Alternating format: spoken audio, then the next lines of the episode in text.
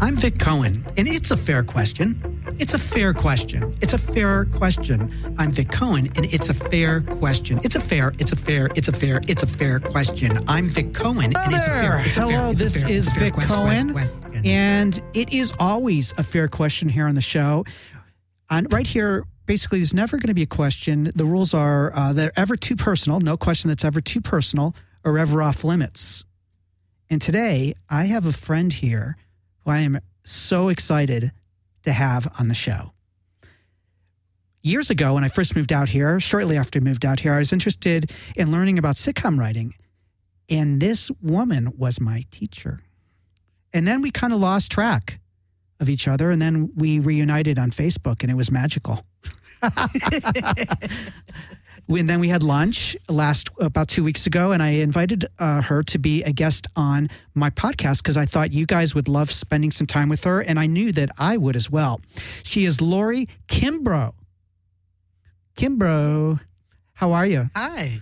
This I'm is- good, thank you. Let me describe you to those who uh, aren't watching because we have a video version and then an audio version. Uh, you have purple hair, Okay. sweeped over the right side of your head. You are purple glasses. Any more purple? Um, my phone case. You have a it. you have style. Yeah.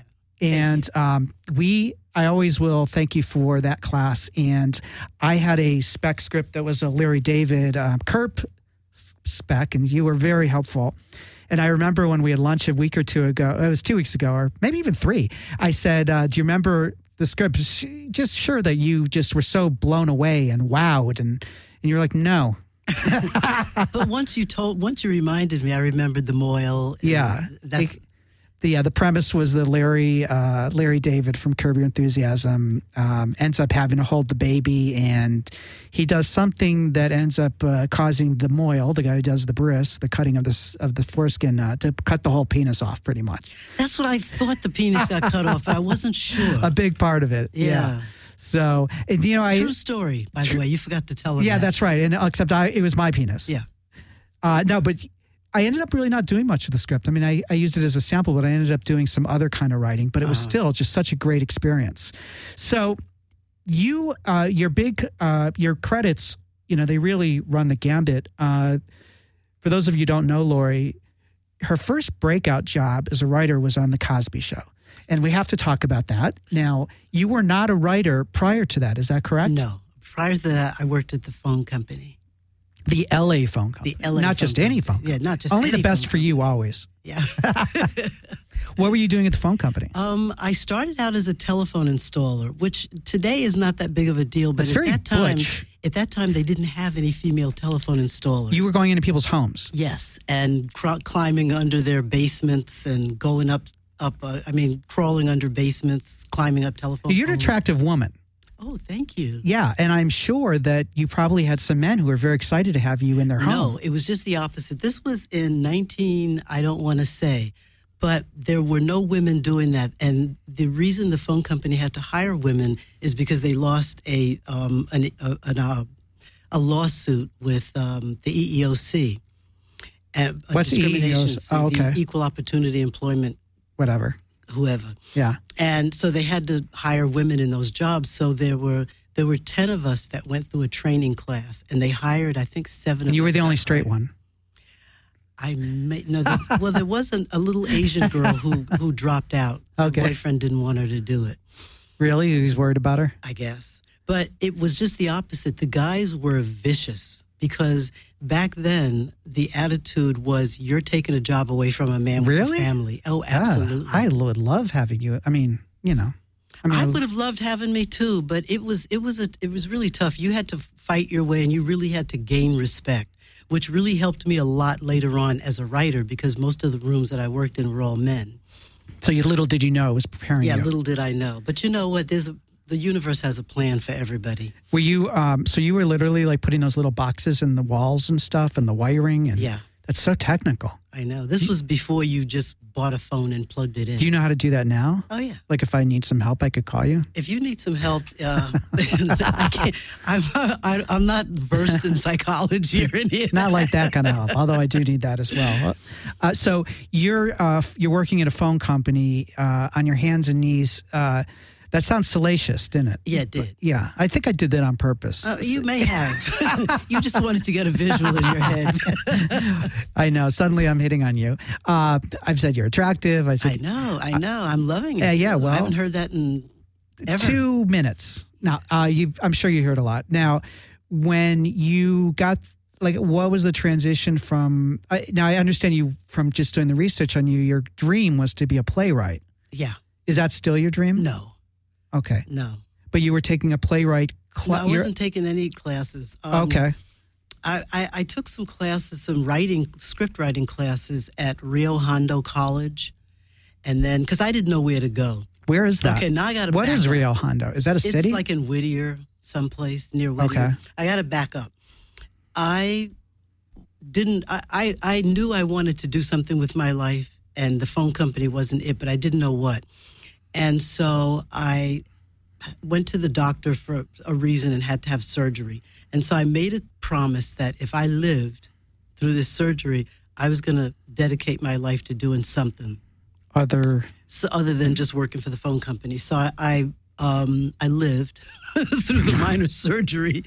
It was a minor surgery. Yeah, so I started looking for something to do. Well, my husband at the time was going to um, Cal State Dominguez, and there was a catalog. So I was looking around, and there was a, a, a course for script writing. And so I said, Oh, you know what? I could talk. Maybe I could write. So I signed up for the course and they dropped it because only two people signed up. Well, I thought I was on to something, Vic. I thought I live in Los Angeles, Hollywood, and only two people want to learn how to write. Shit. Can I curse? Yeah. I, this is I can't believe that I've I found this. So um, I was on a mission then. I had to find a class in screenplay writing. So, what you thought that there's just weren't a lot of people pursuing it? yeah, So because there'd be a lot of openings. right. Right. So Sure. uh, well, there are in Domine, Dominguez or where. well, I didn't know that. right. I didn't know that at all. You know, nobody told me about that. Um, but you know, sometimes stupidity does help. So I I started looking for classes, and I found a class at Rio Hondo College. And at that time, I was I was a, a manager at the phone company. So I transferred to the Alhambra office so that I could be close to Rio Hondo, and I I applied there, and I started taking a class, and I didn't know anything about anything. I didn't know the format, nothing. But I got so much encouragement from the teacher. You know, he said, You're really going to be good at this. You should stick with How it. many were in this class? I don't hmm. remember. You know, this was probably before you were born. I doubt it. So, uh, so I took that class, and then from taking that, I started talking to people, and they were saying, "Well, you know, if you really want to take some good classes, you should go to UCLA and take classes there." So I went to UCLA, and I took some classes, and I met more people, and so I met this one girl who was in a writer's workshop, and she said, "You should join our workshop. I think you'd really get a lot out of it." So I joined the workshop. At that time, the guy who was running the workshop only took former students of his but um, for some reason he liked me, so he told me that I could be in his workshop. Was there an appetite for female writers then? That you know, or were you still getting that kind of resistance that you had in the phone know. company? Or I didn't even- know. I didn't know what the appetite was. Mm-hmm. You know, I found out later that at that time there was an appetite for black female comedy writers, very specifically. Um, I don't know whether it was because Which they you happen of- to be. By chance. Um, the shoe polish didn't wear off. but I, I don't know whether it was because nobody ever gave us a voice or whether there really weren't any. I assumed there really weren't any because that's what people were telling me at the time. Well, wasn't I mean, like getting even beyond before that when there were black sitcoms, there was uh, an argument. I, I heard like, why is it a lot of white guys writing sitcoms like The Jeffersons or What's Happening or these '70s sitcoms? You know, why why isn't there a black voice in the room? I don't know if that Um, you've ever heard that or. Oh, well, once or twice. so that's a common It- it was- idea. and So it maybe- still is a common idea. Um, I think there's several reasons for it. One, I think that um, those voices, those white male, mostly Jewish voices, um, thought maybe that they knew a lot more about the black culture than they did. They certainly had more of an in with the networks and the studios than blacks did. And I think a certain level of it was comfort. I think a lot of those guys didn't know any blacks, you know, maybe other than the ones that worked for them in their family, in their homes. And um, I think people tend to hire people that they're comfortable with. Mhm.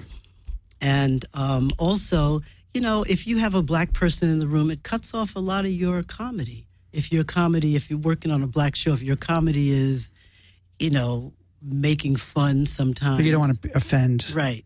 You know, and and uh, so I, I think some of it was that too, not being comfortable. I've worked in rooms where guys didn't want me in the room because they said we're not comfortable talking around a female because she'll be offended. And I thought, shit, I can offend any fucking person in the room.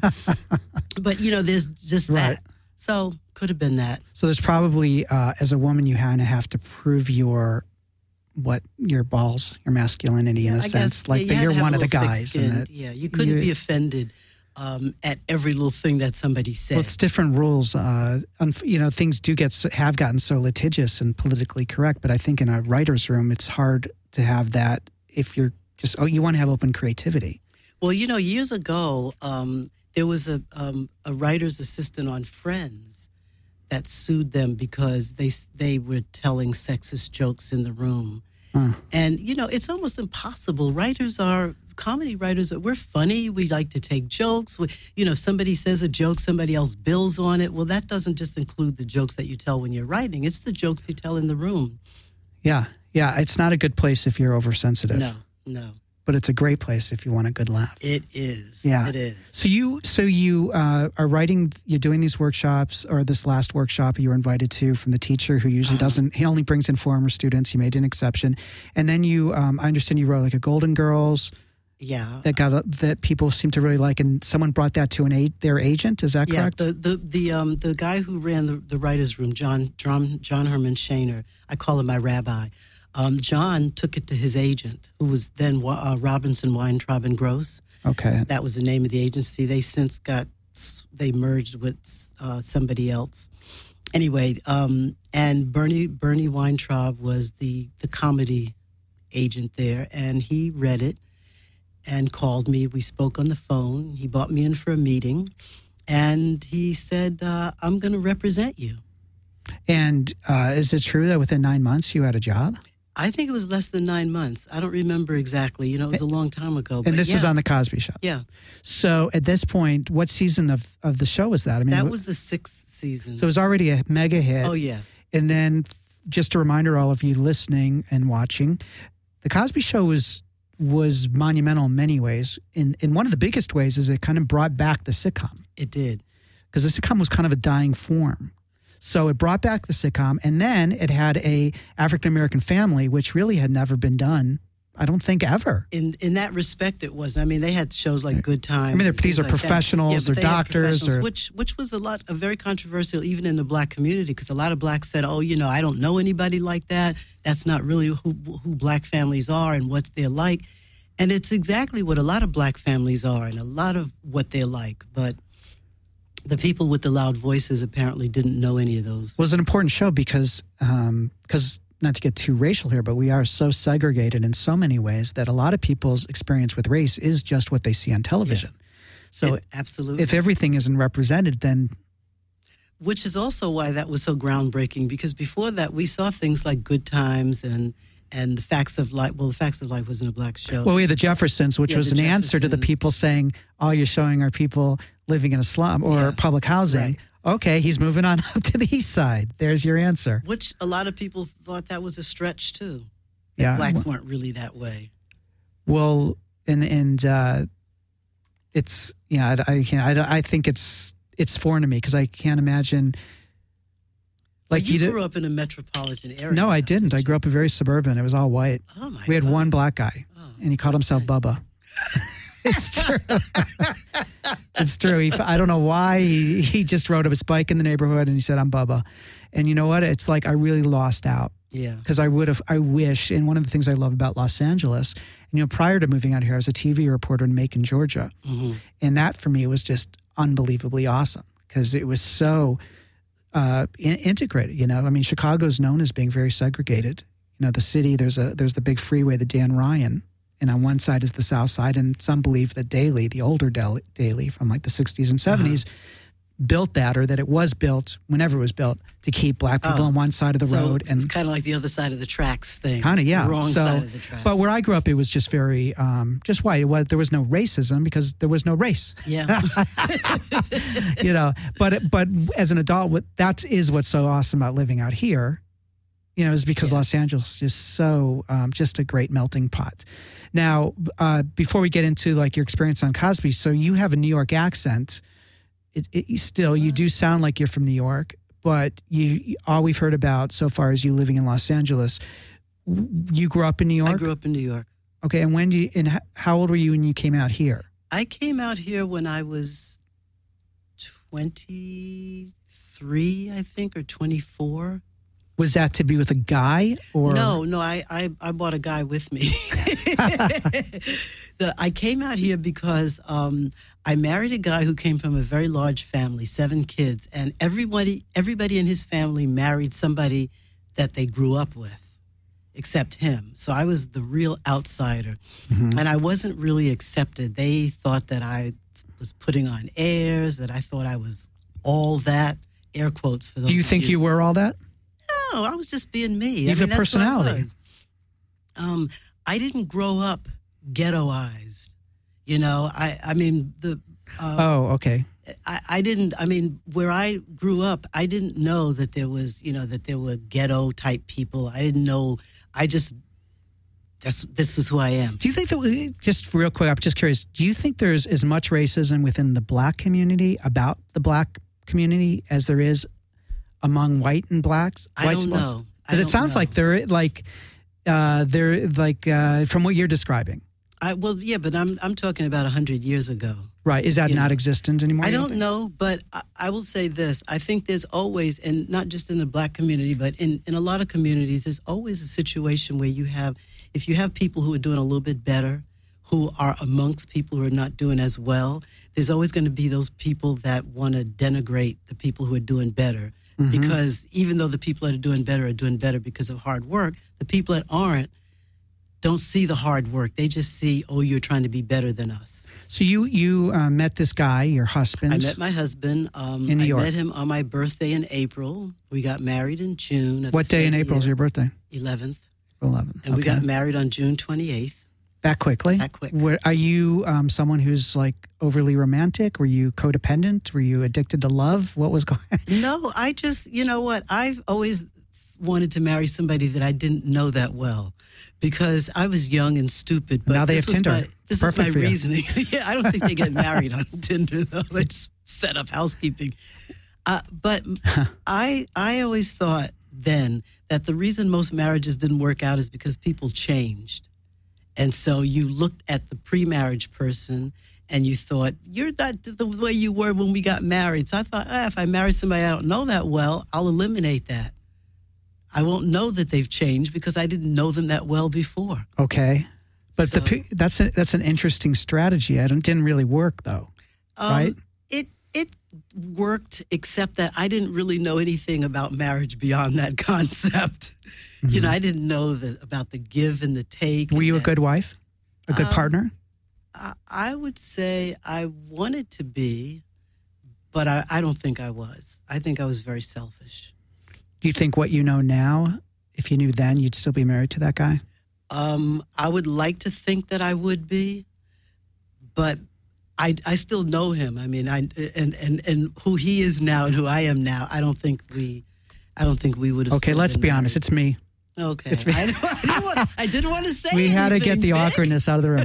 So you guys are friends. Yeah, we're That's still nice. friends. Yeah. So um, when you when you were in New York, uh, did you go to college out there, or I didn't. I didn't even finish high school. So you're now on a major, like the biggest sitcom in the history of sitcoms. It's in that upper tier of like I Love Lucy, uh, It- The Honeymooners. I mean, was- it really was is big. seminal. And it was big, yeah. uh, and you don't even have a high school diploma. Well, I had a GED. you know, let's not Right. let's not denigrate the GED. so, but how do you? yes, that's for good. all you folks out there that have GEDs. Did you get the GED in New York? no, I got it here. So, you, so you, um, you've. That's, I mean, that's really um, going against the odds, correct? It is, and you know what? I was having this a, a Facebook um, kind of heated discussion with somebody about. It started with the fifteen dollar an hour, and he said, "I don't think somebody who didn't go to college should make the same as a college graduate," and um, and I said, "I don't think everybody's cut out to go to college. I don't think everybody needs to go to college." And I said, "I didn't go to college, and you know, I make more money than the average college person," and I said, "I don't have any student debt." You know, I think I made out pretty good on Why didn't you one. go to college? Um, I wasn't interested in it. Again, see, remember I t- I didn't know what I wanted to do, and I thought it would be a waste of time going to college with no idea of what I was going to do. Well, that's, a, that's the whole point often. Uh, yeah, but I didn't know that. But now I do know that you, but I would like to get more specific information about this because I'm not quite clear. When we had our lunch a few weeks, three weeks ago, you said that you didn't know your parents or No. you didn't have a relationship. Explain that. Well, um, I was I was uh, put into foster care by whoever my mother was at the time. Um, You've never met her. never met. You her. don't know her name. I don't know her name. I do know her name. Well, I know a name that was on my birth certificate, my original birth certificate. What's the name? I th- think it was Marie Cook or Marie Kimbrough. You never wanted to research it more? Um, I did for a minute. When I first got my, my birth certificate, I did. And then the thought came upon me that I was born in Harlem Hospital. So I probably was born to, and, and I know that my mother wasn't married. So I was probably born to somebody of limited means. And I thought, one of these days I'm going to be rich and I don't want these people coming after me. no, that's not true. That's his true. it's partially true. it's, it is There's nothing true. wrong with that thought. No, but I, It's an except that honest I didn't human think I was going to be rich. I just thought whoever these people were, You don't want these freeloaders right, I knocking don't on your want door. these freeloaders coming after they me. dropped you off at the hospital. That's exactly. and and um, I, later on, I, I could have been angry, but I, I decided not to because when you put a, a person, a kid in foster care, they're not adoptable. You can't adopt them. You know, now I think if you've been in foster care for a certain amount of time and there's no parental visits or something, you probably can be adopted. That, that- that- I think there's a like a statute of limitations where their legal um, rights to you uh, goes away. But at that time, they didn't have that. I never once saw this woman. She never once contacted the agency to find out who, where I was, or anything like that. So I felt like she gave up on me, and she didn't even know what I was going to be. I Right. pretty much had an idea what she was. So it was So easy to give up on her. Your um, foster care, like where are you living during that time? What does that look like? Um, I lived with a family in Queens, and it was a really good family. Um, my White, father, black? a black family. I, at that time, I don't, I don't know how many, you know, cross pollination there was of adopting. But um, it was a good family. My father was a musician and an aircraft you mechanic. call him dad? Yeah. Oh, yeah. Until he died, I called him dad when I was like seven. So you're with this family until you left LA?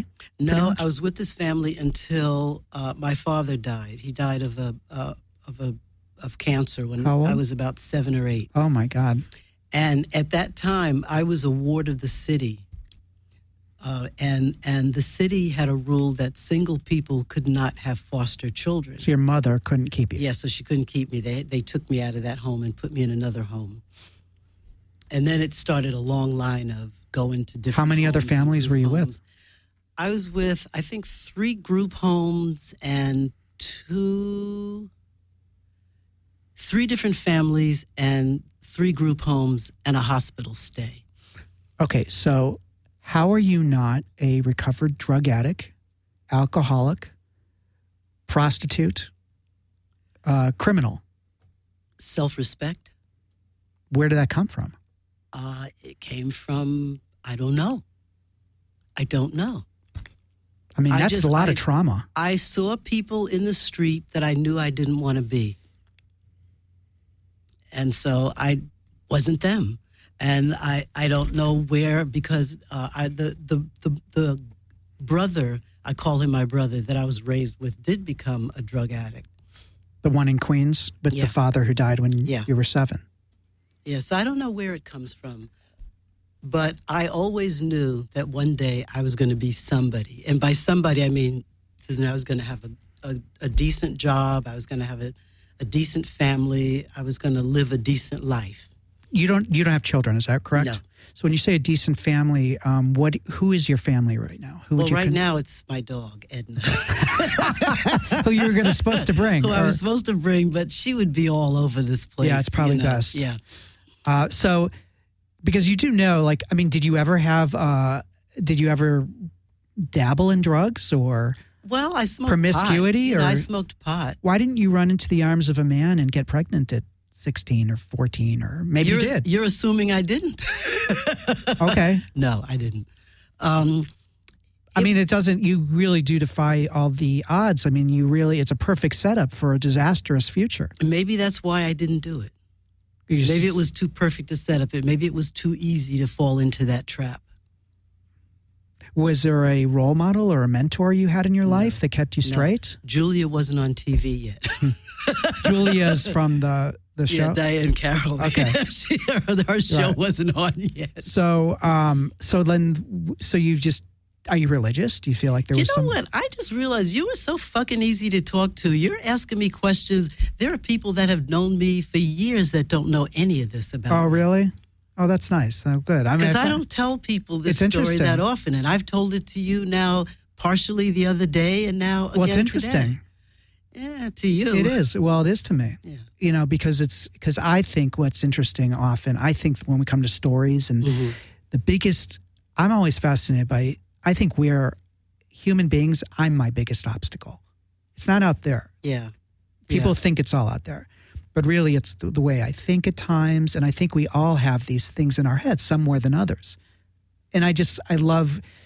It's interesting to me because, you know, there are a lot. uh, There are a lot of people who have these inner battles Yeah.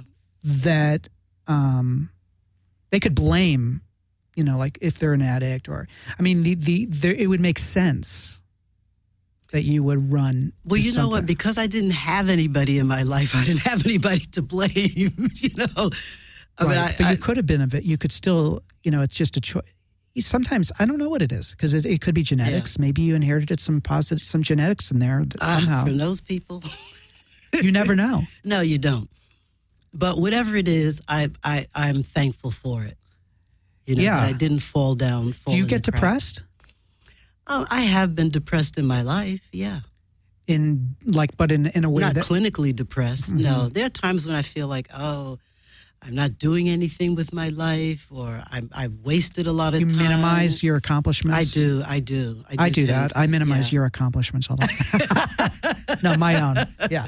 Yeah, yeah, Um, I do that. And it's You know, really and sometimes unhealthy. if I meet people and they say, "Oh my goodness, I can't believe you've done all of that," and I say, "Done what?" I mean, you know, well, I'm not the first person who's done any of those things. well, the other thing is um, credits are great and they're fun and they really interest people, but Mhm. you know they're not like your whole life. yeah, Like If you're on a show for a year or two, it's impressive, but you got to keep Right. moving. You got to keep, you know, looking and doing. I find, you yeah, know, yeah, you're right. and um, so this is you can't rest on your laurels, but it's also, I think there has to be some self appreciation too, because otherwise life's just too painful to not also appreciate Yeah, yeah. To appreciate what you what you what you've been given. and what you you've worked for. And yeah, I mean, you did work for this stuff. I did. Yeah, but I meant in terms of you know there are people, and I I I think I, you might have heard me say this in class. There are people who are a lot more talented than I would would ever be.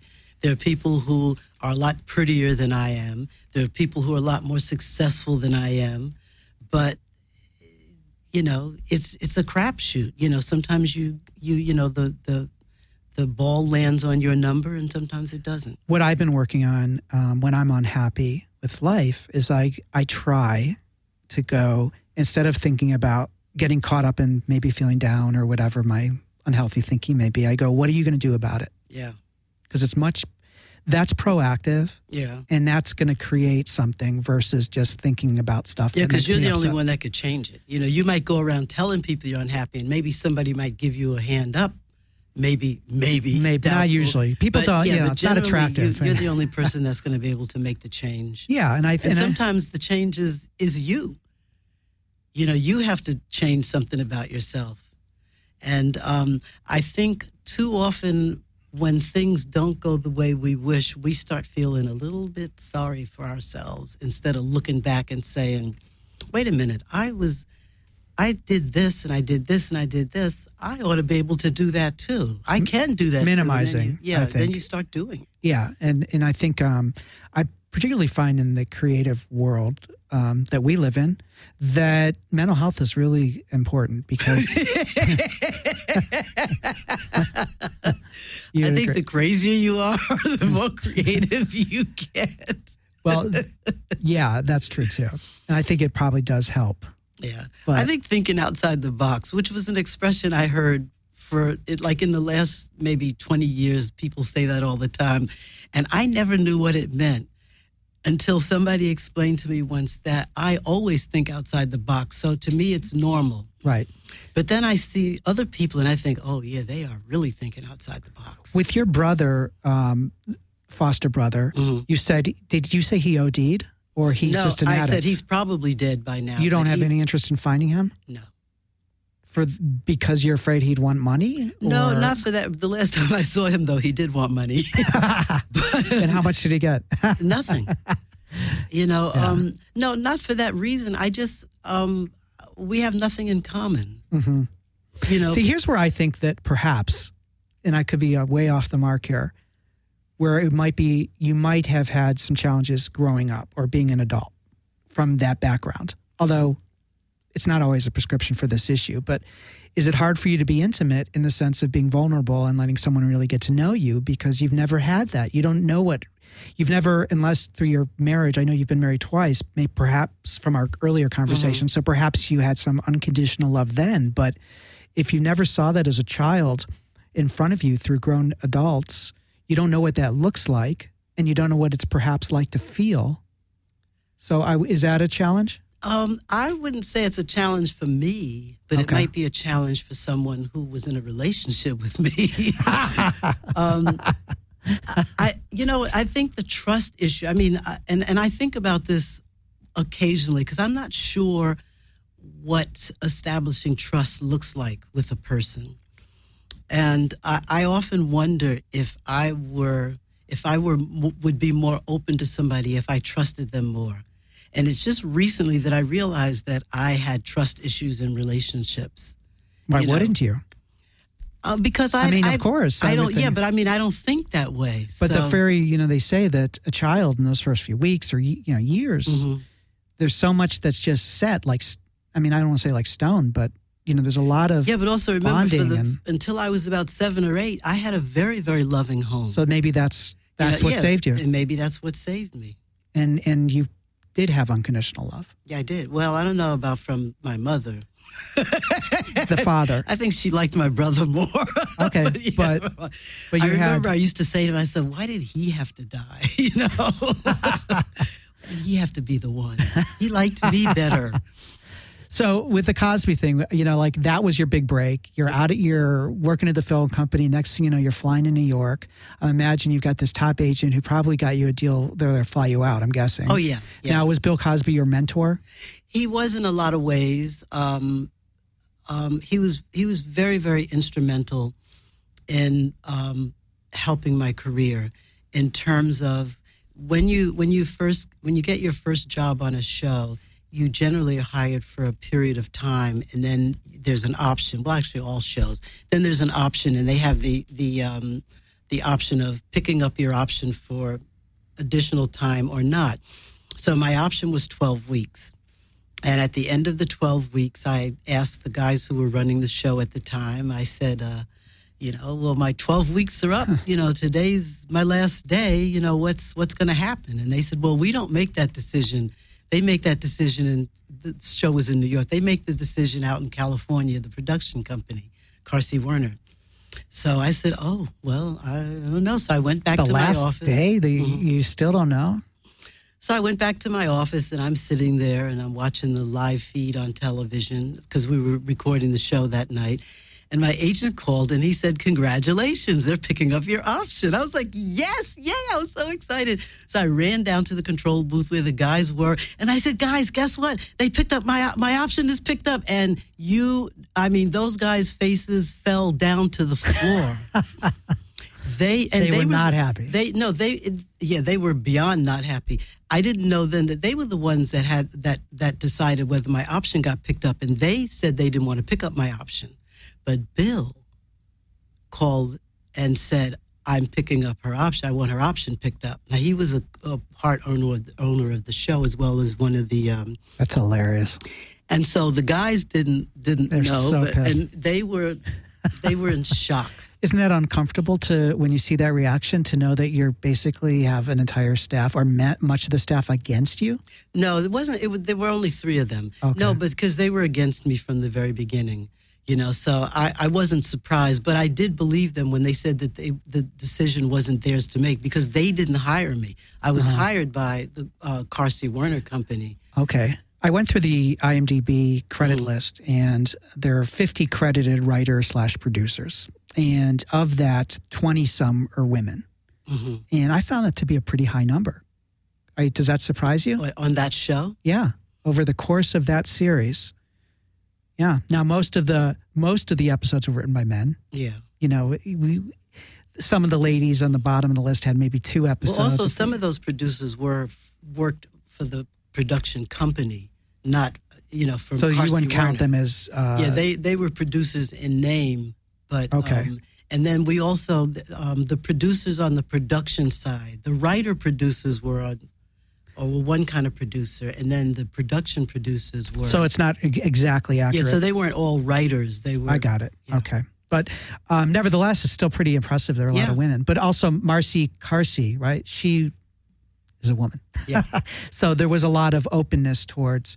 But on that show, because it was a family show, was there? A, were they looking for female writers? Do you think? I think they were always looking for. Well, Bill was always looking for female writers um, because there were a lot, mostly female voices on the show. You know, there was Right. Felicia, and then there were the the daughters. Now, uh, was his wife around a lot? Um, no, she came. She came to uh, tapings sometimes, but I she she didn't hang out there. You were on two seasons, correct? Yeah. Ninety and ninety-one.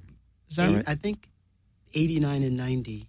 now, what made you want to leave, or was it just time? Sometimes it's just time. No, the they, shows. they they didn't pick up my option in the last in the last season. And what were you? Uh, were you devastated? I wasn't exactly devastated because um, there were a couple of things that happened, and um, the writers' room sort of got divided. And I, my loyalty was to some of the writers there, and not others. The executive producer and um, and one of the other writers, and um, there was some bad blood. And I said, well, if they don't pick up your option, I'm not coming back. And You said that publicly. no, I said that to these two.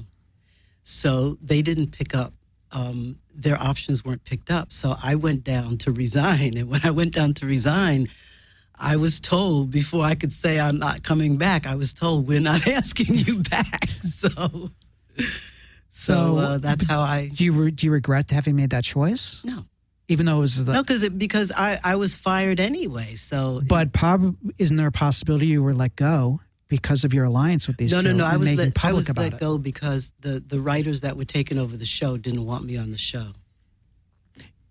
The politics in a writer's room is that is navigating that is uh, important as actually being funny.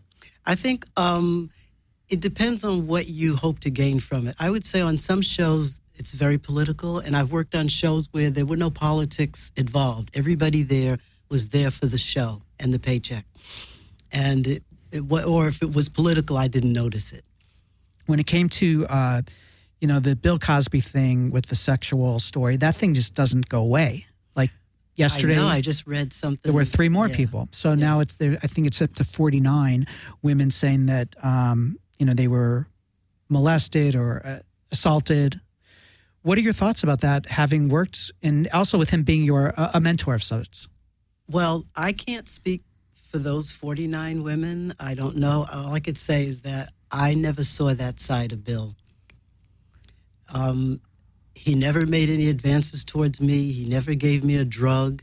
He was always a gentleman in my presence. So I that's all I could say about him. Were you shocked when you? I was beyond shocked. I was in disbelief. So, and you know, a part of me is still a little disbelieving. You know, not not that these women are lying, but just that I I can't fathom that happening. Getting a little psychological. Yeah. You didn't really have a father up to up to seven. You did, but your biological father essentially abandoned you, and then you didn't have. Did you? Do you think you looked at him as a father? not at all. Not Why at do you all. laugh? Because it's I looked at him like an employer. You know, Okay. he was my boss. So he wasn't like he was a mentor, but he wasn't someone who was uh, confiding in you. No, And- no. Our relationship was was purely professional, always. And do people ask you about your opinions on this, or have they? Um, people have, and most of the time I've said I don't have a comment. I've had a couple of reporters call, and I have no comment. Um, I don't think I have anything to add to the conversation that's that hasn't been said before. Yeah, it's. Um, I think when we were talking at lunch, I was asking you about like if there's a loyalty. Is it hard because of the fact he gave you a job, and also because you being a uh, a black woman, and him, and then this is a sex story, is and then feeling like you don't really feel you have to defend anything, right? No, I, and and you know what? My loyalty to Bill is based on our professional relationship, not based on what he did outside of the job. Because I don't know any of that. Do you do you believe it more now, or you don't know what? Um, I I don't know, but I will say this: the three women that came forward, I saw Gloria Allred sitting in the background, which always makes me suspicious. yeah. And maybe I shouldn't have said that out loud, but what the hell? Yeah. Well, um, you went on to do a bu- two other shows at least that were African American themed, Yeah, right? Did you ever get concerned? One of actually, them yeah, f- yeah, four. for there was Single Life, there was um, There- there was Living Homeboys, Single, Home. Homeboys in Outer Space, and Where I Live, which was a show that I really loved. That um, they never gave the audience a chance. They bounced us around different days. You know, Well- if they could have put us on different networks, they probably would have. What do you think about um, Cosby reruns being taken off the air um, by the two? There are two cable networks that have take have stopped running.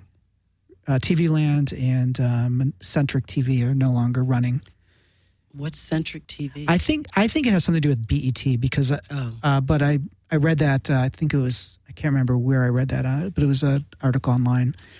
well, you know, I would say that um, the airwaves belong to the public, and I think that anybody who broadcasts over public airways has a they have a certain responsibility to the people, and if if that sh- if if what's going on there is is deemed not decent, um, I think that you know they have the right to take it off their networks.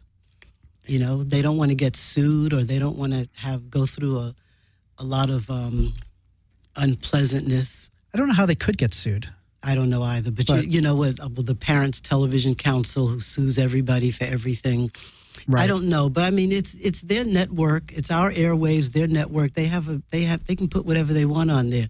I'm sorry, I won't be getting residuals anymore. Well, I was going to ask you about that. I mean, has that been even today? It's years later. Are Mm-hmm. you still getting nice checks? up until a couple of months ago i was not nice i was getting checks you know we're not Right. gonna those of you who think they who think i have money to burn i don't Well, um, so so there's a little bit of financial hit, but it's not as if It- well you know what I, i'm still gonna eat you know I, I i was not sustaining my lifestyle with those checks Now, what are you working on now? Now I'm I'm um, I have a, a reality show that um, I've been pitching with a partner, and um, that's what I'm doing now. Do you find a, a common theme is like there's ageism in sitcom writing in particular? Do you find that to be true, or what's been your experience around Um, that? I think I think there there is a component of it, but I think that Hollywood is moneyism. If you can make money for for them, they'll hire you. What's the reality show? I mean, without I know you can't share everything, but uh, is this like a personality-driven reality It's show? like a docu soap. So it's not the Kardashians, but No. it's kind of like that it's, kind it's of. a well, it's it's um it's a home, sort of a home decorating, renovating show with a docu soap component. Okay, and docu soap meaning um, kind of like a Kardashian storyline where we follow someone's sto- their I would say personal more like a Jeff Lewis storyline. Who's Je- is he the real estate? I don't know Jeff Lewis. Yeah, he's a designer that has um, a show on on Bravo, oh, okay. and um, he. Pro- I think he runs a design business out of his home, and he's got people working for him. But he also his personal life comes into the show as well. See, to me, um, that sounds so boring compared to like writing on a sitcom. Um, Am I just? Is it just me? And are you excited I've never it? done it before, so I don't know how if or how boring it's going to be. Do you, how have you seen TV change? I mean, I- I mean, it's obvious a lot of the changes since Cosby. I mean, it feels like, you know, from radio to television, like the amount of change with the internet. And how are you preparing for the changes in media? I'm lying in bed with a cover over my head and a pickle on my nightstand. No, um, A pickle? I don't. what are you doing with the pickle? I don't know. When I I've think heard that life- expression. When my, when my life goes sour, there's always something more sour. I don't know. Um, I'm not so much really preparing for it. Um, You know, I'm not looking to get back into the sitcom world. I, I would love it if somebody called me up and said, "Hey, you know, we need a voice like yours." But um, if nobody does, I'm I'm not going to be crushed by it or upset by it.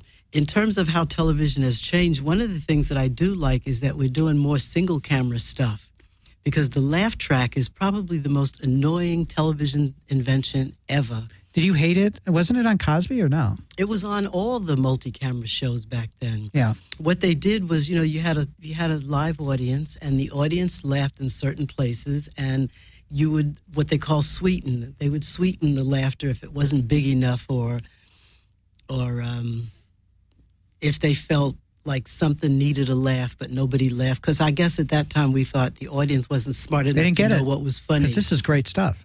They just don't So, get it. Yeah, so they would, you know, yeah, they wouldn't laugh, and we'd be like, "Hey, we stayed up all night on that joke," And it was you funny at 3 a.m. right? and uh, so they would sometimes they'd say, you know, put a little tickle under that under that line. you tickle. know. Um, I didn't like that. I didn't. Yeah. Like, I just like I don't like the certain aspects of Steven Spielberg's movies where they direct you with music.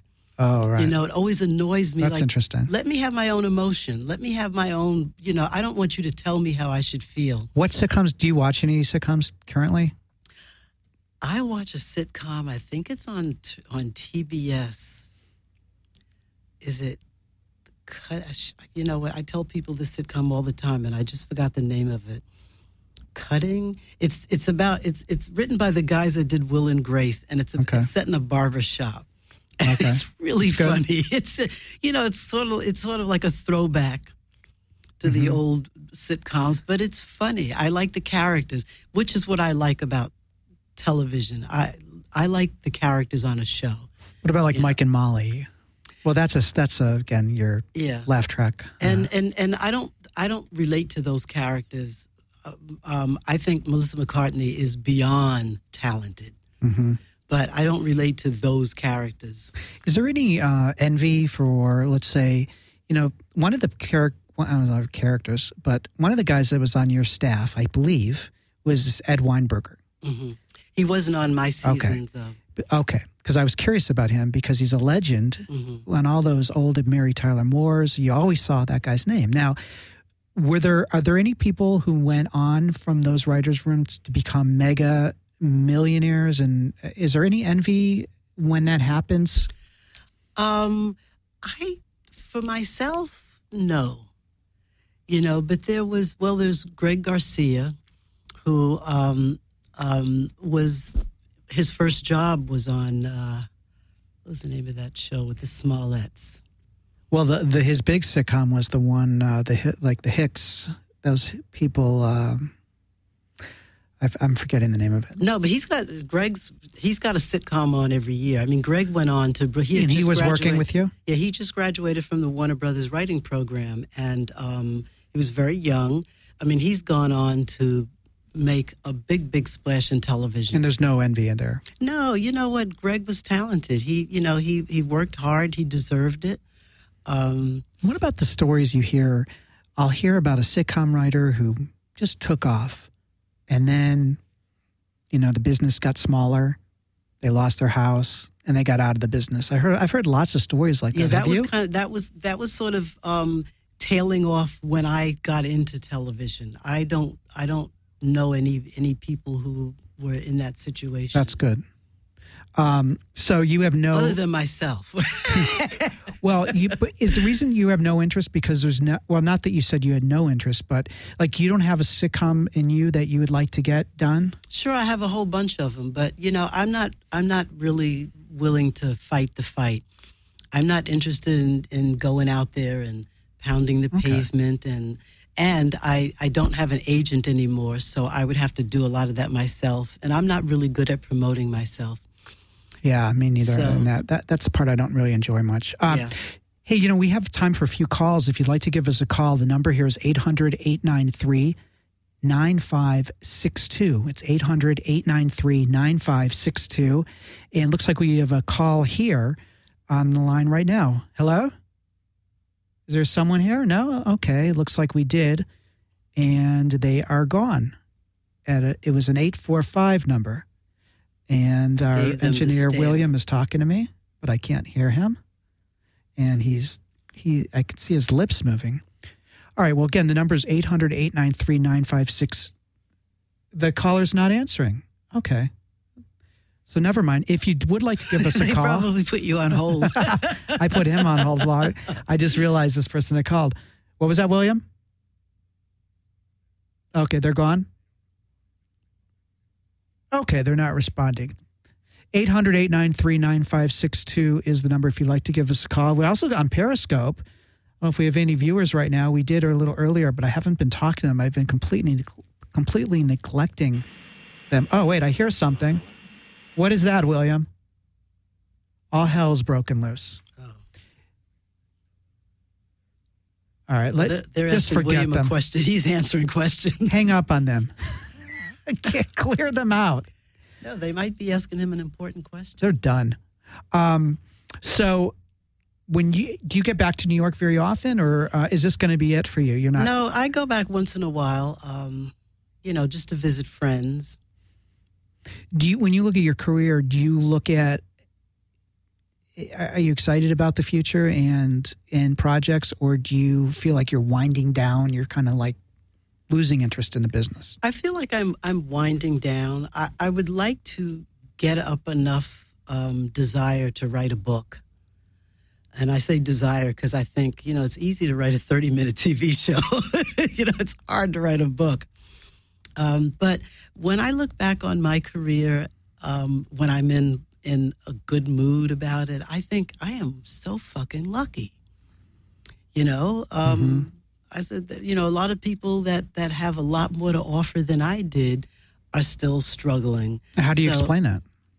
Um, being in the right place at the right time, having the right attitude, being fucking lucky. What are some of your attitudes? Some kind of sayings you go by? God takes care of babies and fools. That's my favorite saying. Do you not believe in God? no, but I like that saying. What does that mean exactly? God takes care of babies. Yeah, that, that- sounds like you don't believe in God. No, it means that God makes sure that babies and fools are taken care of. And the rest of us? The rest of you have to fend for yourselves. you got to do it on your own. Are you not a religious person? I'm not.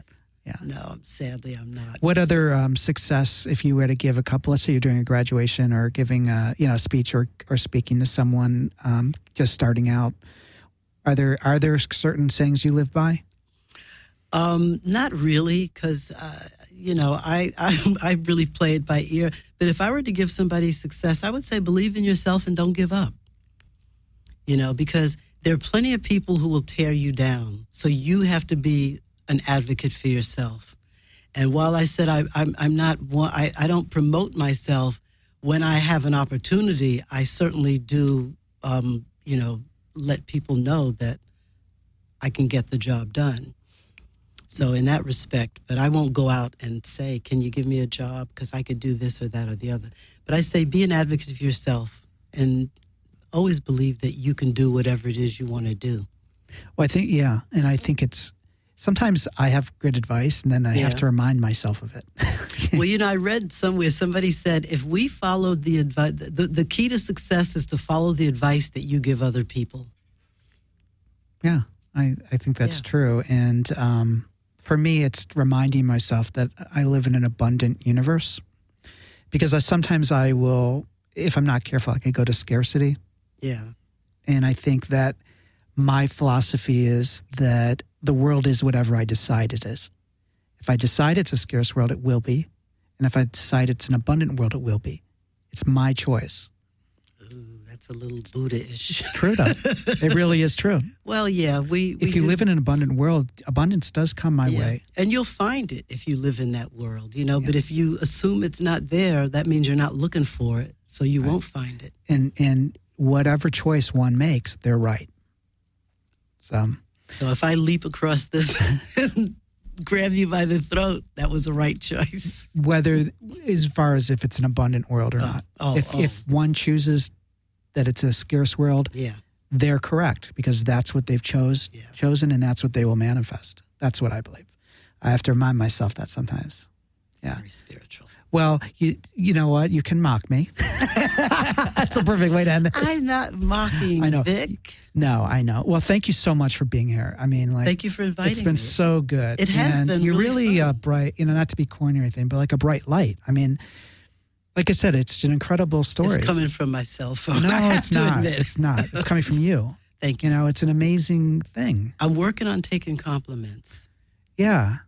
I mean, it's really inspiring Thank you. because you have every reason in the world to not be sitting here talking to me about these I know. I could have been sitting on my couch watching the Big Brother to see who was, who was voted That's out. not what I meant. Oh, I'm No. sorry. I didn't mean that. Okay. So hopefully um, we'll have another lunch.